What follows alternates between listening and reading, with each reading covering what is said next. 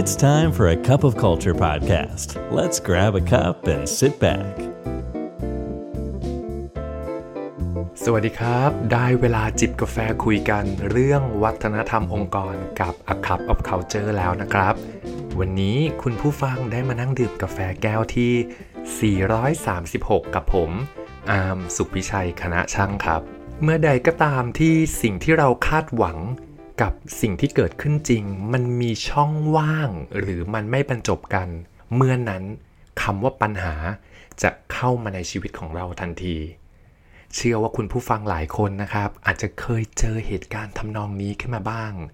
และก็พอจะนึกออกว่า เวลาที่มันเกิดปัญหากับชีวิตอะครับ สิ่งแรกเลยที่เราควรต้องทำก่อนเลยก็คือ การระบุให้ชัดว่าปัญหาคืออะไร จากนั้นค่อยไปคิดหาวิธีแก้ปัญหาต่อไป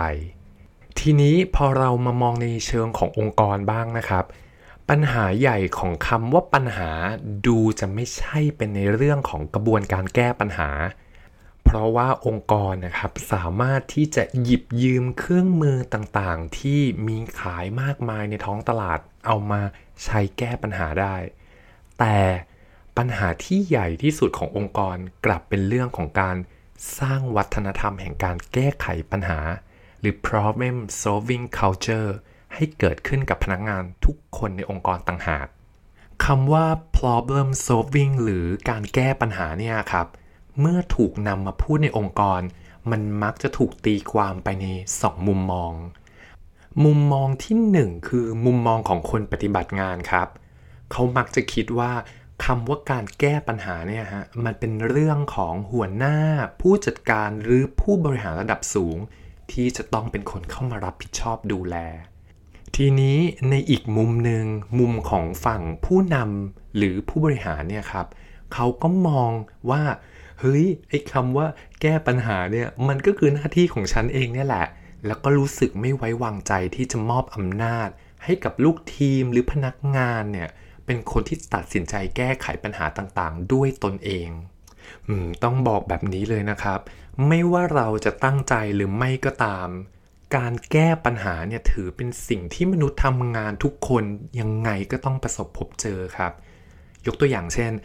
หากองค์กรของเราเนี่ยครับต้องการลดต้นทุนการผลิต แน่นอนกระบวนการคิดแก้ปัญหาก็ต้องเข้ามามีส่วนร่วมละ หรือหากองค์กรของเราเกิดวิกฤต ทุกคนในองค์กรก็ต้องเข้ามาเกี่ยวข้องกับการแก้ปัญหา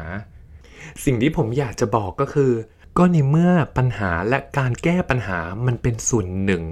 ในชีวิตการทำงานของเราอยู่แล้วอะครับทำไมองค์กรของเราถึงไม่สร้างวัฒนธรรมแห่งการแก้ไขปัญหา หรือ problem solving culture เนี่ยครับให้เกิดขึ้นกับพนักงานอย่างตั้งใจล่ะครับ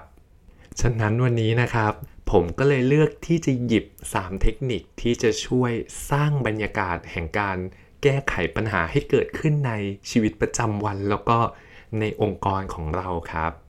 เทคนิคข้อที่ 1 ตรวจสอบ mindset ของทีมงานก่อน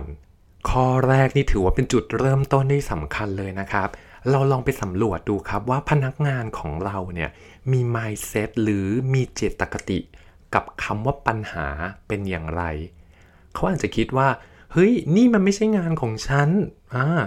ไม่มีอะไรที่ฉันจะต้องเข้าไปเกี่ยวข้องกับคำว่าปัญหา หรือเขาอาจจะมีมุมมองว่าคำว่าปัญหาเนี่ยมันเป็นความรับผิดชอบของหัวหน้า หากเราลงไปค้นแล้วเราเจอแบบนี้นะครับ ผมเชียร์ให้เราค้นต่อไปอีกนิดนึงครับว่า แล้วที่มาที่ไปของการมี mindset แบบนี้ฮะมันมาจากไหน ยกตัวอย่างเช่น องค์กรของเรามีวัฒนธรรมของการมอบหมายงานทุกอย่างให้กับหัวหน้าหรือผู้จัดการเป็นคนตัดสินใจแต่เพียงผู้เดียวหรือเปล่า เลยทำให้พนักงานรู้สึกว่า เฮ้ย ตัวเองไม่จำเป็นต้องเข้าไปมีส่วนร่วมกับการแก้ไขปัญหาก็ได้ ทีนี้หากมันเป็นเรื่องของข้อนี้และเราอยากจะเริ่มต้นที่จะสร้างวัฒนธรรมองค์กร แห่งการแก้ไขปัญหาให้เกิดขึ้นนะครับ อันดับแรกเลย เมื่อมีปัญหาเกิดขึ้น ต้องนำปัญหานั้นนะครับ มาวางตรงกลาง แล้วก็มอบหมายงานชิ้นย่อยๆ ให้ทุกคนนะครับได้เข้าไปมีส่วนร่วมในการแก้ไขปัญหานี้ แล้วก็เราก็ต้องย้ำให้ชัดด้วยนะครับว่า เราต้องการอะไรจากการแก้ไขปัญหา อย่างเช่น มอบหมายให้คุณเข้าไปค้น Data ค้นข้อมูล หรือว่าไปค้นประวัติการแก้ไขปัญหาเดิมแบบนี้ครับ อันนี้คือสิ่งที่ควรทำและสุดท้ายเราก็ต้องสร้างความมั่นใจให้กับทีมให้รู้สึกว่า เฮ้ย เราเชื่อว่าทุกคนทำได้ แล้วเดี๋ยวเราจะแก้ไขปัญหาไปร่วมกัน อันนี้ครับเป็นข้อแรกเลย ที่ผมเชียร์ให้ทุกคนได้ทดลองทำก่อนเลยครับ ข้อที่ 2 ให้ความสำคัญกับคำถาม หรือความคิดเห็นที่เกิดขึ้นครับ ข้อนี้นะครับ หัวหน้าหรือผู้จัดการนะครับ ถือว่ามีบทบาทและมีส่วนสำคัญในการสร้างให้เกิดขึ้นเลย ผมยกตัวอย่างแบบนี้นะครับ หากสมมุติทีมของเราเนี่ยครับเกิดปัญหาขึ้น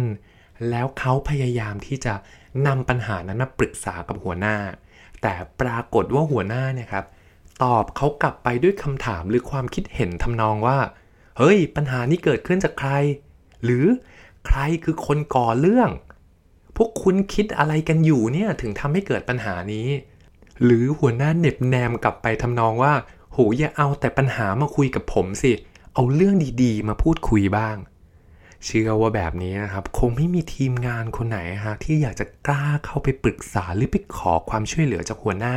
คนนี้แน่นอนแน่นอนเลย ดังนั้นในเมื่อหัวหน้าคือส่วนสำคัญในการสร้างวัฒนธรรมแห่งการแก้ไขปัญหานะครับ อันดับแรกเลยก็คือ ต้องเปลี่ยนวิธีตอบสนองของคำถามหรือความคิดเห็นที่เกิดขึ้น ยกตัวอย่างเช่นนะครับ เวลาที่ทีมเกิดปัญหาขึ้นนะครับ เราก็อาจจะลองเริ่มต้นถามกับเขาว่า ไหนเกิดอะไรขึ้น ไหนลองเล่าที่มาที่ไปให้ฟังหน่อย อะไรคือปัญหาที่แท้จริงที่ทีมของเราเนี่ยกำลังพยายามแก้ไขอยู่ แล้วเราอาจจะตบท้ายด้วยคำถามทำนองว่า แล้วเรารู้ได้อย่างไรว่า อันนี้คือปัญหาที่แท้จริง แบบนี้ครับ ทีมก็ยังพอมีกำลังใจที่จะค้นหาปัญหาต่อหรือพยายามที่จะหาวิธีการมาแก้ไขปัญหานะครับ ข้อที่ 3 ครับ การให้ความไว้วางใจครับ ข้อนี้จะเกิดขึ้นได้เมื่อเราพยายามปล่อยให้ทีมงานของเราเนี่ยเป็นคนคิด ตัดสินใจแก้ไขปัญหาด้วยตนเองบ้าง โดยอาจจะมีเราเนี่ยครับเป็นเสมือนโค้ชอยู่ข้างๆ คอยมองเขาว่า เฮ้ยเขามีวิธีคิด วิธีตัดสินใจอย่างไร หรือเราอาจจะสื่อสารร่วมไปด้วยนะครับว่า เมื่อใดที่มันมีปัญหาเกิดขึ้นเนี่ยขอให้รู้ว่ามาปรึกษาพี่ได้เสมอ แต่ก็สนับสนุนให้พวกเราเนี่ยลองนึกถึงข้อเสนอหรือแนวทางแก้ไขเนี่ยมาพูดคุยด้วยอย่างน้อย 1 ข้อหรือ 2 ข้อ กระบวนการสื่อสารในรูปแบบนี้ครับ จะยิ่งช่วยเสริมความมั่นใจ เสริมความรู้สึกว่า เฮ้ย เขาเป็นเจ้าของปัญหานี้นะ เขามีส่วนที่ต้องร่วมรับผิดชอบ มีส่วนที่ต้องคิดเชิงกลยุทธ์ ซึ่งไอ้เจ้าความไว้วางใจที่เรามอบหมายให้กับทีมงานเนี่ยครับ มันจะส่งผลในเชิงของการที่ทีมงานของเราเนี่ยก็จะมุ่งหาผลลัพธ์มากกว่ามันนั่งตำหนิตนเอง หรือ เตรียมหาข้อแก้ตัวมาพูดกับเรา หรือจะปฏิเสธไปก่อนเลยว่าเฮ้ยเขาไม่เกี่ยวข้องกับปัญหา เห็นไหมครับว่า แค่เราลองให้ความไว้วางใจของทีกับทีม ในการที่จะตัดสินใจอะไรบางอย่างด้วยตนเองบ้าง มันส่งผลในเชิงบวกในหลายแง่มุมเลยครับ โห พูดคุยกันไปถึงเทคนิคทั้ง 3 ข้อแล้วนะครับ ผมขอทวนอีกครั้งนะครับว่ามันมีอะไรบ้างข้อที่ 1 เลยก็คือ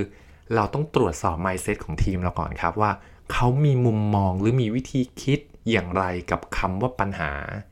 หลังจากนั้นเราก็ต้องปรับวิธีการตั้งคำถาม วิธีการแสดงความคิดเห็นกับทีม ทุกครั้งที่เขานำปัญหามาปรึกษาเรา